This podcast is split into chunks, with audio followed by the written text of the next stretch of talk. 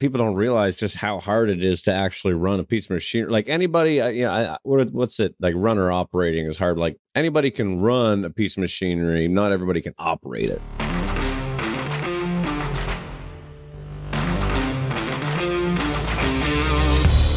Welcome back, everybody, to the ConExpo ConAg podcast brought to you by our good friends over at Komatsu. Cannot wait to see what they have in store for us at this year's ConExpo show in March. Today, I have with me the world's best operator. We're going to go ahead and label him. Um, he's like, mm, don't, don't, don't say that. Yeah. Uh, John, Not quite. John Scheideck um, from Scheideck Construction. So uh, all the way from Central Texas. So thanks for being on the show, John. Thanks for the invite. Yeah, no, man. I uh, whenever I saw your uh, your work uh, at the uh, the the cat uh, the Global Operators Challenge, I uh, was like, well, this is somebody who I want to have on, and then followed you on Instagram and saw that you have a lot of stuff kind of going on, and rather than ask you over social media, I kind of wanted to just get on here and had a good opportunity to chat about you and what you have going on. So I'd like to know a little bit about yourself, like what you have going on. Uh, do you own a business? Do you you just run machinery? What's what do you what do you got? Yes, I uh, I own uh, my own 140M blade and uh, did a lot of owner operator type work with that. And uh, when I moved here to Texas, I started picking up a lot of my own work. So I'm kind of leaving the seat per se and going out and branching out, trying to get my own work and go that route. So Nice. How how long have you done this? So and you have you always just done grader work or No, I've I've been in the construction industry for almost 17 years, and uh, I've done pretty much everything top side. I, I'm not very well versed in underground side. I've done some of it, but more on the finish grading type end of the work. But I've been running blade for myself probably six years now, owning my own blade, and uh, worked for a company before as a utility hand, running everything they had, mostly blade for them for probably eh, five years for them. So I, I want to know what got you into doing your own thing. But first of all, like when you say 17 years, what got you into the industry as a as a whole? Uh, it's kind of a, a family venture. I'm third generation in the seat. Uh, my grandparents uh, moved here from Germany um, after World War II. And uh, when my grandpa moved to California, he ended up uh, starting a, he hadn't seen a need for, for uh, doing septics and that sort of thing in the area.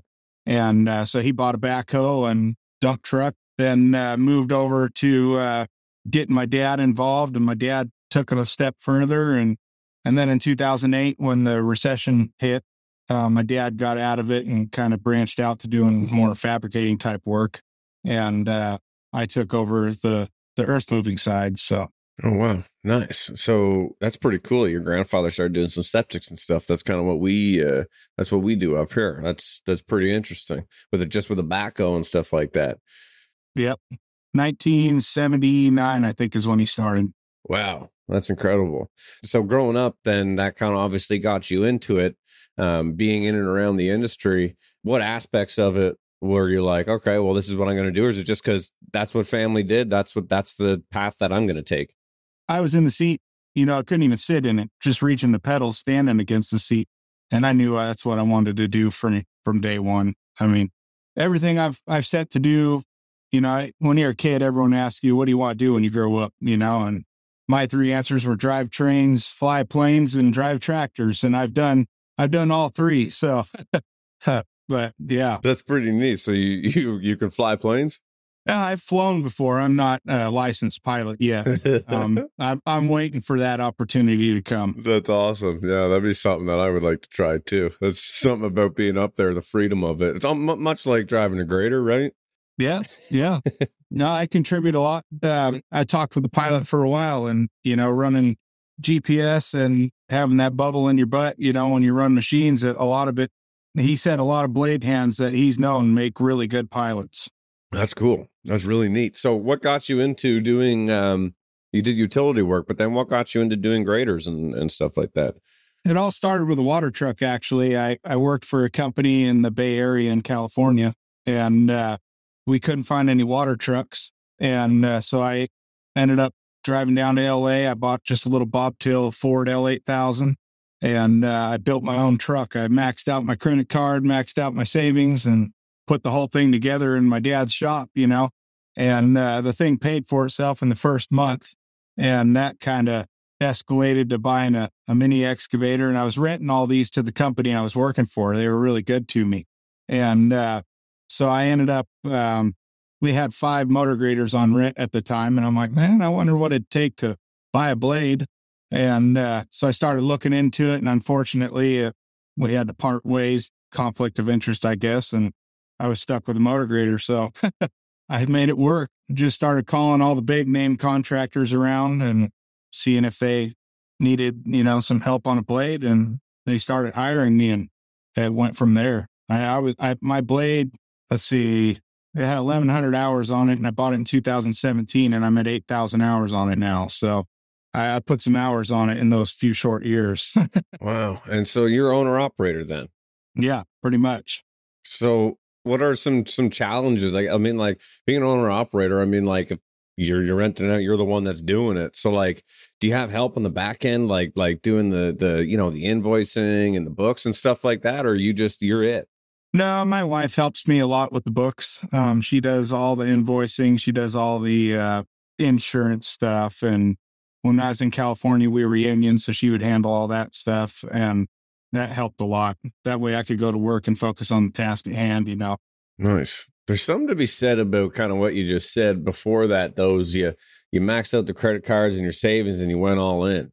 I mean, like you know, you say that super quick, but I mean, like that's a huge life decision. I mean, that is something that not a lot of people do take that amount of risk, right? What was the thought process behind that? Like, was it was it daunting? Was it scary? Uh, for me, I knew it would work. My wife, on the other hand, she wouldn't talk to me. she didn't want nothing to do with any of it. And then uh, after it paid for itself, she realized, okay, she trusts me, you know? So, you know, with the water truck, she had a hard time with me doing that. And when I bought the excavator, she had a little hard time with that. And then when I bought the blade, I mean, it was over $400,000 and, and she didn't even bat an eye because she knew it was going to work at that time. So that's good. So you basically you're you believed in yourself and you're like, yeah, you no matter what, I can make this happen. Yeah, I, I think it's just a matter of kind of being stubborn to a point. You know, you got to make it work. So where did the skill come into then? I mean, like obviously being an owner operator, you're doing it. Like you said, you bought it with 1100, you got 8,000 hours on it now. That's a lot of hours. What sets you apart from other operators? I mean, like what, what, what do you think it is? You just like, obviously when you're a good operator, like if I'm in the bulldozer, you know like i have a i always say like i have a good eye for grade you know like i can tell just by looking at something a good operator can tell just by looking at something or the feeling the way they're feeling of okay my, my front's dipping a bit right now at least on the dozer you know like okay i went down a bit here i'm gonna feel it when i'm backing up so i gotta lift here you know like you you kind of know. What is it with with with you that kind of sets you apart? Do you have you always had an eye for grade or perfection? I think that's it. I was telling you about my grandpa who immigrated here from germany so he's got a really big artist or had he passed away, but had a big artistic side and uh, did oil paintings, and he's got paintings all around the world.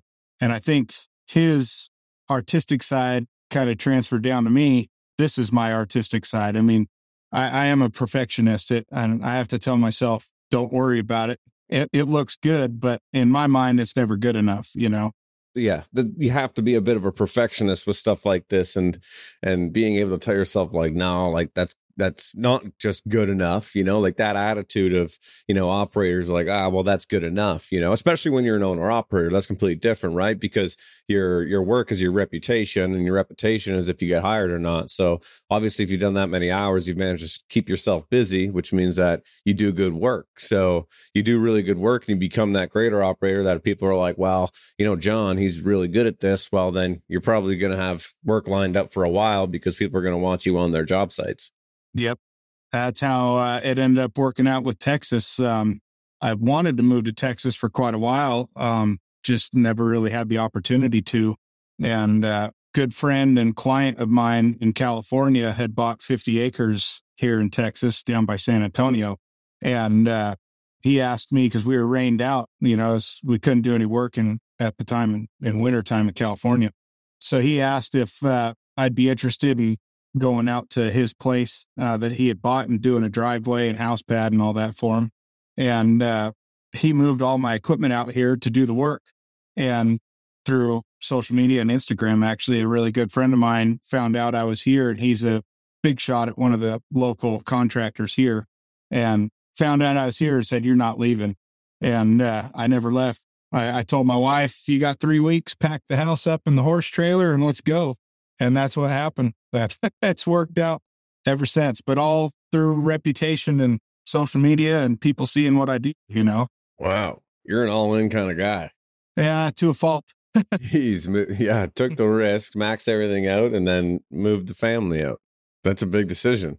Yeah, a lot of it is faith. I think too, having a good relationship with God is. uh, I contribute a lot of it. Yeah, no, hundred uh, percent. Yeah, there's there's always something playing there, hundred percent. But what's you have some pictures of some some skid steers, and, and I saw a story. You had a it was a skid steer with like like it looked like the XE with like the cooling package on top. So do you have other machinery as well? Yes, I got um, that skid steer 299 D3. I got the mulching or the forestry package on it. So I got a mulcher and brush hog and a bunch of other, uh, you know, attachments that would go with it. I got a 615 scraper. And then between my dad and I, we got a, uh, a 359 Peterbilt with an end dump and um, 379 Peterbilt 4,000 gallon water truck. So Wow, that's pretty impressive. So do you guys do you run all those things then? It's actually uh, my dad, my brother, and I. We all do it together. We're at the point right now with work where we need an extra hand. It's growing too fast already. So um, I don't know when that's going to happen, but it'll happen here pretty soon, I think. When you say you know there's so much work ahead and stuff like that, what do you think about the way everything's going on in the news right now when people are talking about you know recession or slowdown or stuff like that? Are you seeing any signs of that? I mean, it's slowing down a little bit here, but I'm kind of watching all the big dogs and bigger guys out there, and they're still going at it, you know. So I'm not seeing too much of a slowdown here. I think Texas is going to be uh, kind of isolated from it just because of how many people are moving here. And I mean, I'm one of them. Especially Texas. Yeah. So I think they're going to be a little isolated from it. I hope and pray. The job sites that you guys are on, are you on? Is it like for residential developments and like roads, or are you doing pads for commercial buildings, or what kind of construction is it? Uh, we're doing right now uh, some some big apartment complex pads, and then we got a couple little commercial jobs. Um, I actually do a lot of work uh, for some of Elon Musk's companies that are that are here, and uh, so I pick some of that up. They keep me pretty pretty busy doing oddball stuff. That's pretty cool. Yeah, I've done. Uh, we did a big turn lane for um, off one of the main highways out here for uh, for one of their facilities because uh, they they're blocking all the traffic with their deliveries coming in. So did that. And that yeah, they're keeping us pretty busy. It's pretty nice. Wow, that's pretty cool. You don't hear that too often. That's pretty neat. What's it like? Like whenever he like, what's the word? Like whenever he started moving in town and and like, so is he's obviously creating work and jobs for people. Well, I mean, he's got uh, the Boring Company, which is his tunneling company, and then right across the street is SpaceX, and then probably yeah, 20 minutes away is Tesla, the huge gigafactory he just built. Oh, you're close to that. You ever seen that in person? Yeah, I drive by it all the time. It's huge. is it pretty incredible? Yeah, it, it's probably a mile long just driving. It's huge. And then we got uh, Samsung. They're doing a huge microchip plant uh, just north of us in Taylor, Texas. They're actually right next to uh, one of the jobs I'm doing for those apartment pads. And uh, when you look, I, we're right next to them, maybe a quarter mile away. And we counted 130 cranes out there at one time. And that was just what we could see on the skyline. When you drive by, they got a lot smaller cranes, you know, in between in the mix.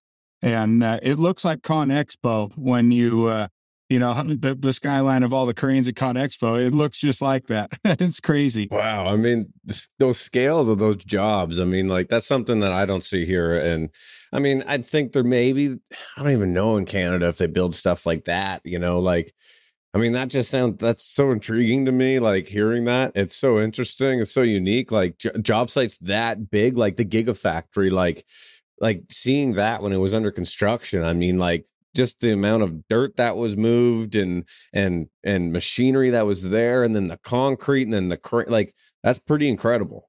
the Samsung plant, I've been told, and I can't confirm it, but I've been told that it can fit three of the Tesla gigafactories inside it. That's how big it is. And when you're out there looking at it, it's pretty much connecting two cities together. It's astronomical, the size of it. Wow. And that creates a lot of work for people. Oh, yeah. That town of Taylor is exploding right now with, with housing. It's insane. That's another reason why I don't think it's really going to slow down too much, at least for a while, because uh, you see all these big corporations coming here and they're they're going to have to have people working, you know. Yeah, I think that that's kind of important, and during a recession too, if you know there ever is or or talk of one, you know it it helps kind of location where you are. I always say here in Ottawa, we're in a good location here in Canada because we're the nation's capital. This is where Parliament is. So about seventy percent of our population is federal workers. So they're still always kind of spending money, you know, regardless of recession or not, because they don't really lose their jobs. But like in a case like yours, you know, like yeah, like no matter what, they're building these factories, no matter what, they need people to work there. So they're going to build the communities to support the workers. And uh, so it kind of sounds like you're in a good position for that. I think so. I mean, I, I just heard Caterpillar's moving their headquarters um, here to Texas as well, to Dallas. So that's three hours from us, but still, you know, another big corporation moving down here. So what is it with Texas? I don't know. It's just they're very friendly on tax laws, I bet, for all these big places. Yeah. I heard that. I heard that they're good on taxes there. Yeah, I love it here. It it's it's amazing here. Uh, leaving a place like California and then coming here, it, it's complete opposite. You don't realize that. Oh yeah, you don't realize the freedoms that you you had uh, had taken away in California until you come to a place like this. Yeah, hundred percent. It's just free. Oh, for sure. So I want to talk about your uh, operator challenge. So um, CAT puts on a heavy equipment operators challenge every year, right? Uh, every three years. Every three years. Okay, like ConExpo. And uh, so, how did the process go for that? Did you submit yourself for it? Like, how does how did that kind of come about? Yes, I, I ended up signing up myself for it. I wasn't going to, but um, you know, with my social media following, everybody kept messaging me I probably had 60 people messaged me, dude, you got to sign up. You got to sign up. I'm like, ah, I don't really want to.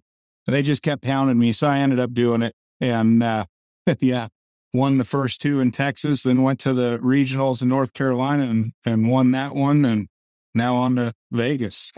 so when is it in Vegas? Uh, it's actually the day of my anniversary, uh, March 14th. Oh, wow. First day of ConExpo or the second day, first or second day of ConExpo. No way. I think it's the first. Yeah. Wow. Yeah. I, I took my wife to ConExpo, uh, what, three years ago and, uh, told her I took her to a tractor show for her anniversary. And then uh, now we're going back again. So now I got to win it for her, you know, being our, got to make it a gift for her, I guess. so do you run all different types of machinery for this competition or? Yeah. Um, so at the at the local one in San Antonio, I ran a, uh, I believe it was a 950 wheel loader. Um, and then, uh, what was it? A 301.5, I think, little tiny excavator with expandable tracks, you know, and then, uh, 320. So then when I won that one, they sent me up to Dallas and they had the same exact competition going on there. So the winner of that competition and myself went head to head in a little skid steer challenge where we had to grade, you know, the closest four inches below form boards in a tight little form board setup. And uh, so then North Carolina, they had a, a 315 that we had to do some digging with, uh, 950. I think it was a 950. It might have been a 966. And then a, uh, a 420 backhoe. And I don't know what, what ConExpo uh, has in store. They won't release any of that. They said it's top secret. it's top secret knowledge. Yeah. Well, that's pretty cool. I heard at ConExpo, they're not even going to allow the other uh, participants to watch the person that's doing the challenge at that moment. Because, like in North Carolina, you know, everyone watches everyone and you pick up tricks of one guy does something good and everyone else does that, you know. So I don't even think they're going to allow spectator or the compet- the competitors to watch. Did you go first or last? Yeah, they kind of had it broke up. I never went first, but I never went last. I was kind of right in the middle in most of them. That's good. Yeah, no one likes going first. no, 100%. We are less than 100 days from the 2023 show. That's right. We are coming up on the largest construction family reunion in North America. ConExpo ConAg is going to be here before we know it. If you have not registered yet, there's still time to secure your tickets. Visit conexpoconag.com and use the promo code podcast20 to get 20% off. That's right, 20% off with promo code podcast20. If you already have your tickets to the show, join us in the countdown to the show and comment below to let us know you're going to be there and what you're most excited to see.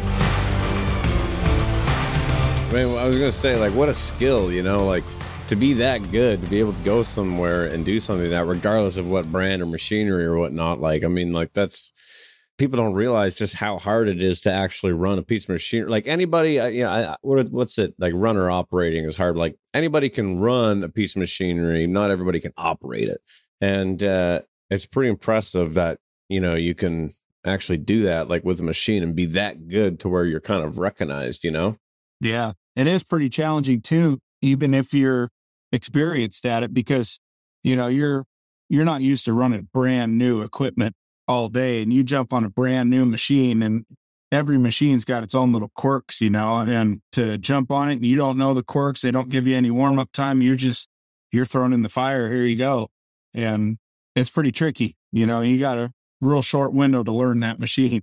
Yeah. There was uh, an instance we plow an airport here in Ottawa and uh, we have a Komatsu 655 uh, grader and uh, it's an awesome grader. I love it beautiful piece of machinery, awesome set line of sight, everything.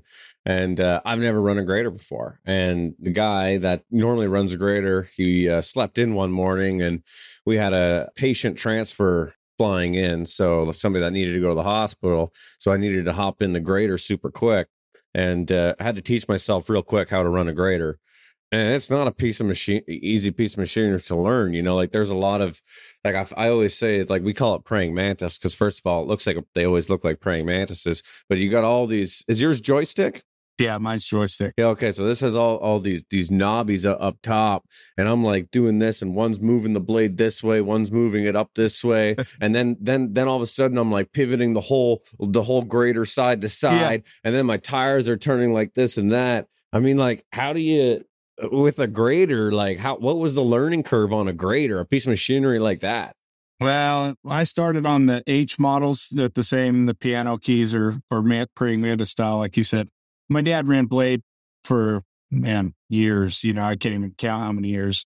And uh, so every time I got an opportunity, or he got an opportunity, let me on it. He threw me on it, and he'd get yelled at by the boss, get him off there, and then the boss would leave, and he'd throw me back on. You know, I so I got a lot of just small windows of seat time, and uh, then uh, got fairly good on the the H model blade and got thrown on an M at the company that I started my water truck and everything with.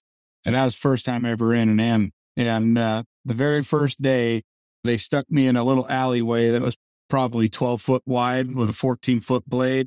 And I broke a fire hydrant off with it at backing up because the M you can't see nothing behind you because all the filter stacked, you know. Yeah, and uh, so it's a big learning curve, especially trying to back up.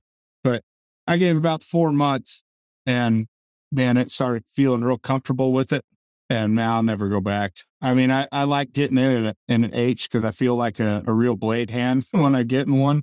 But uh, the M is just so intuitive, and everything's right there. Going around manholes, it's all one smooth move and it's just like flows like water, you know? Yeah. Well, I guess if it's, eh, I don't know. I, have always said said this, you know, when we're hiring people or just getting a piece of machinery, you know, like having it in your blood, you know, like I always said, like it's in my blood. Like I remember, I remember being ten or eleven years old, scooping out some dirt from a ditch, and I was running an excavator, and I remember Dad being like, you know, like how you like that? How you like that Tay? And I was like, oh, I love it. And he'd be like, all right, well, tell me like like whenever you move like like how are you you doing this hand to that and this and I remember saying to him like I don't know I couldn't explain to you how I'm doing it I'm just doing it and he's like and I remember him saying like because it's in your blood you know yeah and I remember him saying that and uh, I think that that's true too like obviously any you know you can learn a, a skill and I'm not saying that you can't but I feel like when something's truly in your blood or or like operating you know it's it's there and i think that's what makes a really good operator stand out would you agree with that 100% yeah i don't know what what makes it in your blood but if you're raised around it and and previous families done it, you've you're gonna do it. I agree. I mean, I got my son. He's he's nine years old right now. We're we're building uh, some property up 16 acres just down the road from here, and I had him on my 299 uh, yesterday. Actually, I saw that. I wanted to say that. that's super cool to see. Yeah, I mean, he's better than half the people that I've seen run the things, you know, and he's only nine, so that makes me proud. You know, a lot of the stuff that he was doing, he just picked up naturally, you know, and like digging into a pile, you know, he found out that if you just dig in the same spot of the pile, it gets harder and harder, you know. So he figured out to kind of chase the loose parts of the pile and he was working his way around the whole pile. I never told him that. He just figured it out, you know. That's awesome. I, am always looking forward to those moments. You know, I have a, I have a eight, uh, 18 month old daughter and another one on the way. And, uh, you know, I always, I can't wait for, for those moments to share those uh, with my kids. I think that's pretty, uh, that's, that's pretty special. It is. I love every bit of it and wouldn't trade it for nothing. So your nine year old, does he have, in, he has interest and obviously he wants to, he wants to keep it in the family then operating? Ah, I don't know yet. He's he's kind of in his own little things that he enjoys, but he he loves running equipment, you know. So well, he's got some time. Yeah, exactly. I'm not going to force him to do it. I'm going to let him do kind of go where he wants to go and see what he what he pick up and likes to do, you know. But one day I'll get my daughter in the stuff, but right now she'll she'll crash into anything. She's a nut. I catch her riding her motorcycle standing on the seat and she's only 5, you know. She's got a little Pee Wee 50. That's pretty fun. That's awesome. She's a nut. I think that's important to grow your kids up like around that sort of stuff. And like you said, like little Pee Wee 50. And like I grew up doing that sort of stuff too, you know, and like I think there's a lot of importance in letting kids do dangerous stuff safely.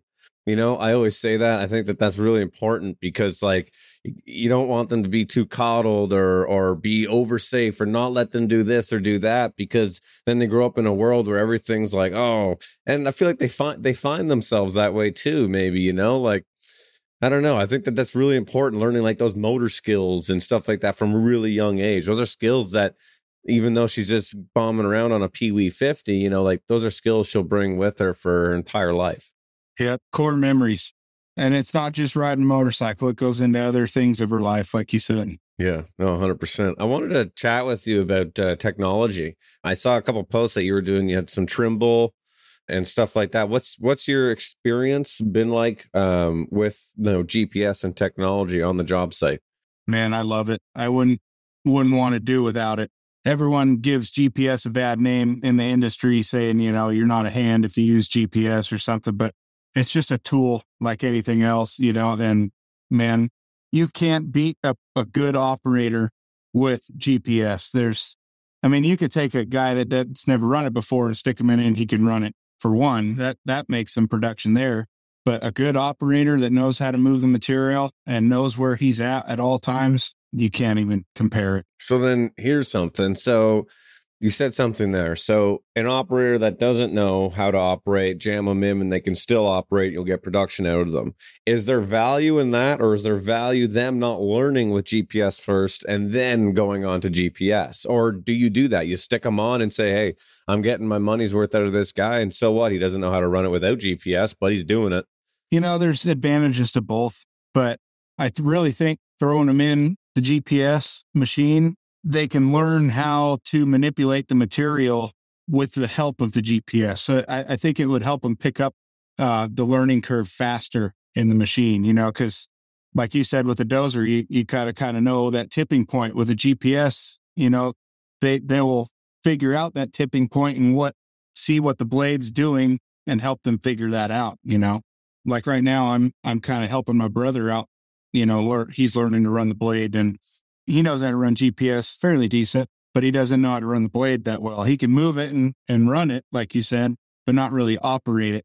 And I'm able to to give him pointers and that most people would take a lot longer to pick up just doing it freehand, you know, and he could figure it out with the GPS helping him.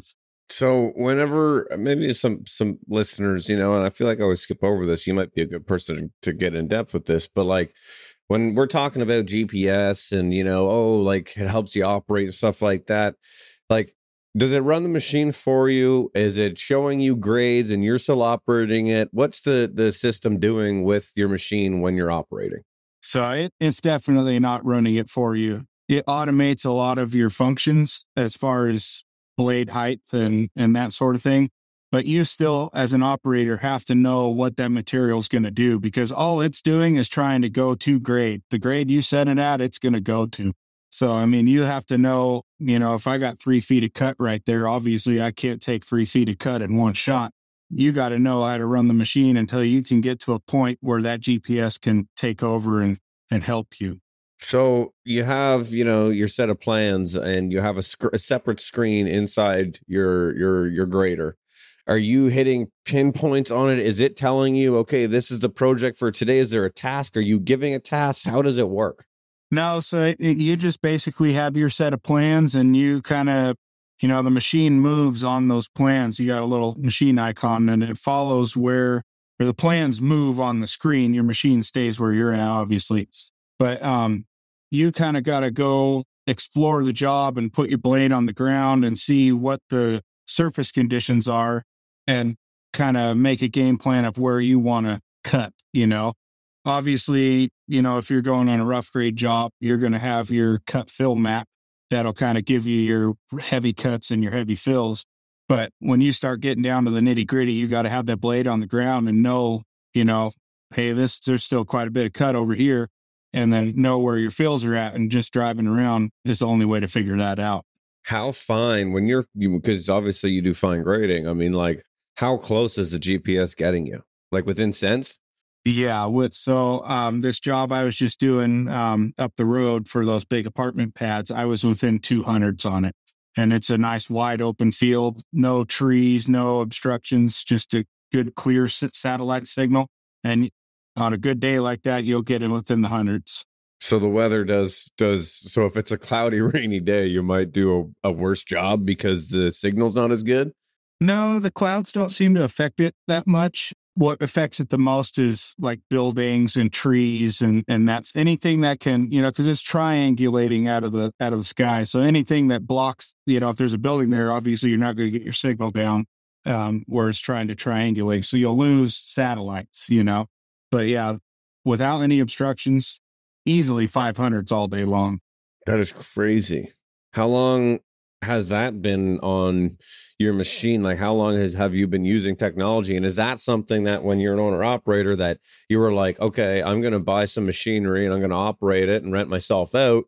I better buy some technology along with this. When did that investment because it's a big investment like it's expensive this technology. So when did you think okay this might be something i should invest in uh, it was day one when i bought the machine.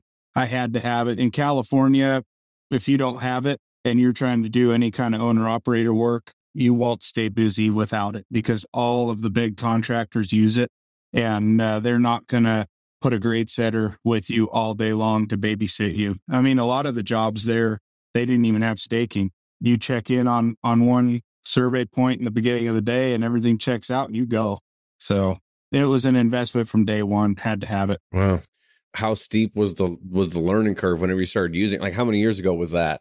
So I started learning it um, when I was working for the company that I did the water truck stuff with, and um, that was in 2013.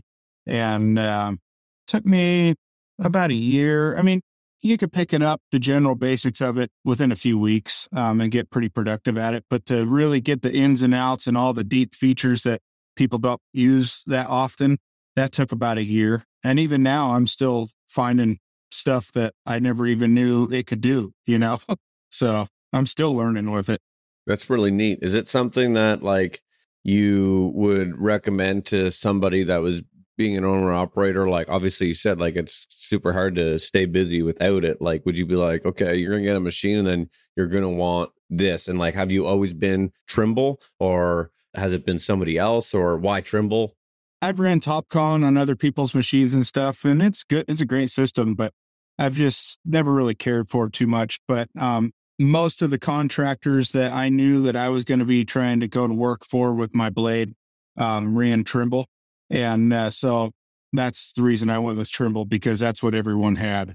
And uh, I can you can still run Trimble with Topcon base, but you have to have a special radio that reads with Topcon frequencies and stuff, which you can get around that. But yeah, at the like in Texas, if I was if I started here, I would probably went with Topcon because a lot of the contractors here run Topcon. But that's just how you know it worked out for me running Trimble. How how have you seen it change over the years? The technology of the GPS, like as far as like this is our newest and greatest screen. This is our newest and greatest software release. Has it changed immensely? Has it changed not much? Oh, it's changed tremendously in 17 years that I've done it. I remember when they were first testing out, I, I believe it was Trimble. It may have been Topcon, but it was a backpack unit that the grade setter had to carry as a backpack and walk around on the job, you know? And uh, when I started my first company I worked for, it it was all pulling tape and hubs and doing staking and all that. And you'd have a 10 foot cut with a stake in the middle of a pile at the top of it, you know, so you didn't wipe it out. But um, I remember the, the very first day we got our first Trimble rover, but everything before that was all like Topcon System 5, where it was, you know, you got your laser receiver with the monkey that ran up the pole, you know. So it's changed tremendously, especially like my my machine running mastless now um, on the blade. That's a huge game changer for motor grader because now you get all your Ex- explain that. What's that? Uh, no, no um, pole. No GPS poles on the corners of the blades anymore. So, so that's something new they just came out with. Yeah, so uh, I believe Topcon Topcon has it. I know for sure in the John Deere machines. Um, I think they have incorporated it into other manufacturers as well. But uh, Trimble has it for Cat. You know, and uh, before you had the poles on the end of the blade, and you had to be really careful that you didn't hit your cab with a GPS receiver, or um, you didn't hit your front light or whatever on the, you know your your other receiver, and you're always watching those heads rather than kind of watching your work. And and then it limited the mobility of the motor grader. You know, there's a lot of things that you trying to cut a, a back slope or something, and you'd swing your blade out to the side you'd have to be really careful with that or or not even do it at all because the mast would be in your way. And to eliminate those has brought back all the versatility that a motor grader had. You know, I, I can spin my moldboard around 180 degrees where it's facing backwards now and grade backwards with it if I want.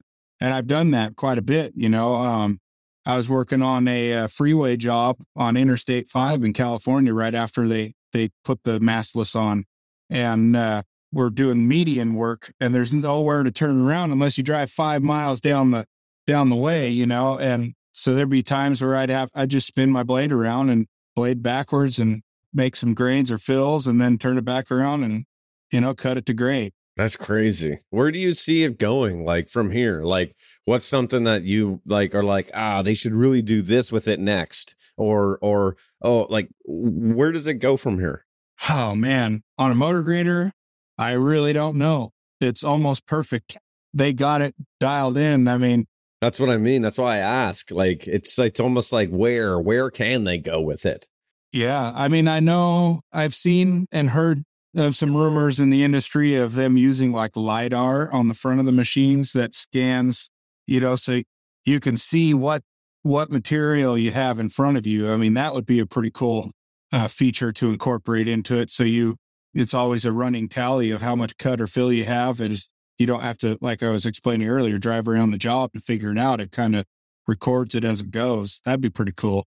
Wow. Yeah. I mean, I feel like with the technology and stuff, there's just such a, I feel like there's always something new coming out, but I feel like in construction, at least, like it took a bit for the technology. And like, to be honest with you, like GPS up here, like it's it's obviously huge it's it's massive but like guys in our line of work like a lot of the residential stuff they're not really using it i'm a big advocate for it even though we don't have it. I've never even used it. I've used it on some job sites just because like some other companies were there and you know walk around with the guy with the with the pole stick and kind of like mark out stuff and just that aspect of it. But as far as being on a gps guided machine like i've never done that.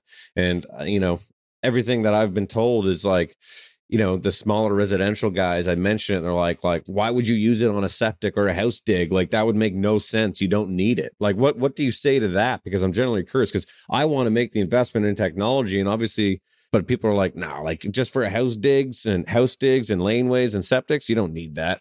Well, man, I'm maybe for septics, you know, it might not be the best thing for that. I, I still think it would be, you know, because you can you could do an infield design and carry percentages, you know, for flow and all that. You need that. And to have that right at your fingertips and you don't have to grade check and shoot it with a laser, that would be a huge benefit.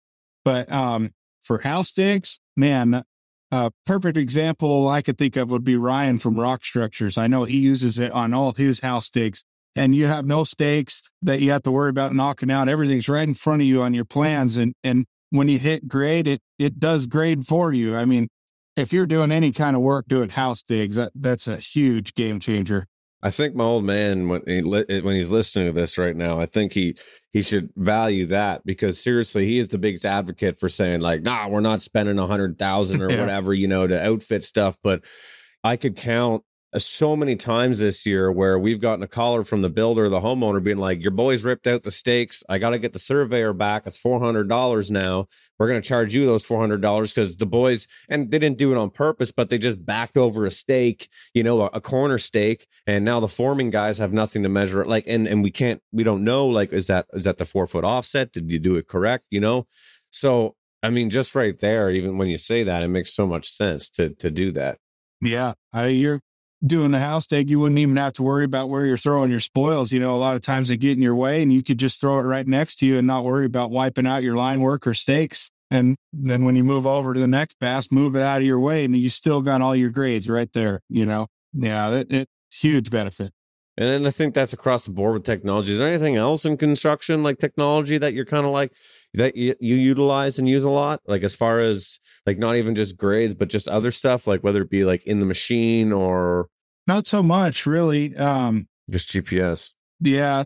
And and a lot of it's coming incorporated in the machines now, like all the new cat excavators have the 2D grade control incorporated, which is really awesome feature. I Holt Cat rented me one to kind of practice with the operators challenge and stuff, and it had it.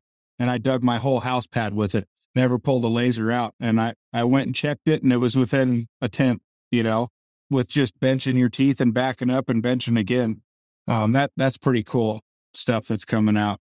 Yeah. And I think what's really cool is there's going to be like, what's cool about the ConExpo show is that you get to see a lot of that stuff. And obviously, people showcase the best of the best, whether it be, you know, uh, Cat or your Komatsu or John Deere or Doosan or Sany or Hyundai or all these brands, you know, that that showcase the best of the best or Topcon or Trimble or Leica.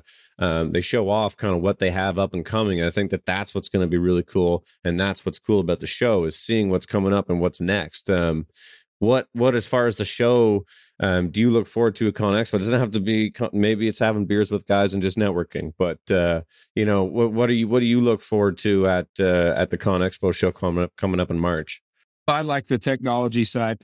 I, I like seeing like the trimble side and i mean topcon and leica like you said but trimble for sure because i run it and seeing all the new new things they're coming out with that you don't ever get to see i mean that's that's amazing and uh, obviously all the new equipment. I, I really want to get myself an excavator with a tilt rotator. So I like seeing that kind of stuff. And I know there's a lot of different brands at ConExpo that are showcasing their stuff there. So everything at ConExpo is just amazing for if you're you have any kind of interest in this industry. You know, it's that's really awesome to check out. Yeah, man. Uh, I look forward to seeing you there, and I, I, thank you for coming on the podcast today and chatting with it, chatting with us about this and uh, hopefully uh, everyone can catch up with John at uh, ConExpo uh, in March. Yeah, I'm looking forward to it too. I can't wait. I know I got a lot of people I got to meet up with. I know the list never ends. Yeah, I hope I can at least see the show a little bit. well, there's a lot of it to see, so awesome. All right, John. Well, thank you for listening to the ConExpo Con Ag podcast brought to you by our good friends over at Komatsu. John and I shall see you in March. Take care. Thanks, John. Thank you very much, Taylor. We are less than 100 days from the 2023 show. That's right. We are coming up on the largest construction family reunion in North America. ConExpo Con Ag is going to be here before we know it.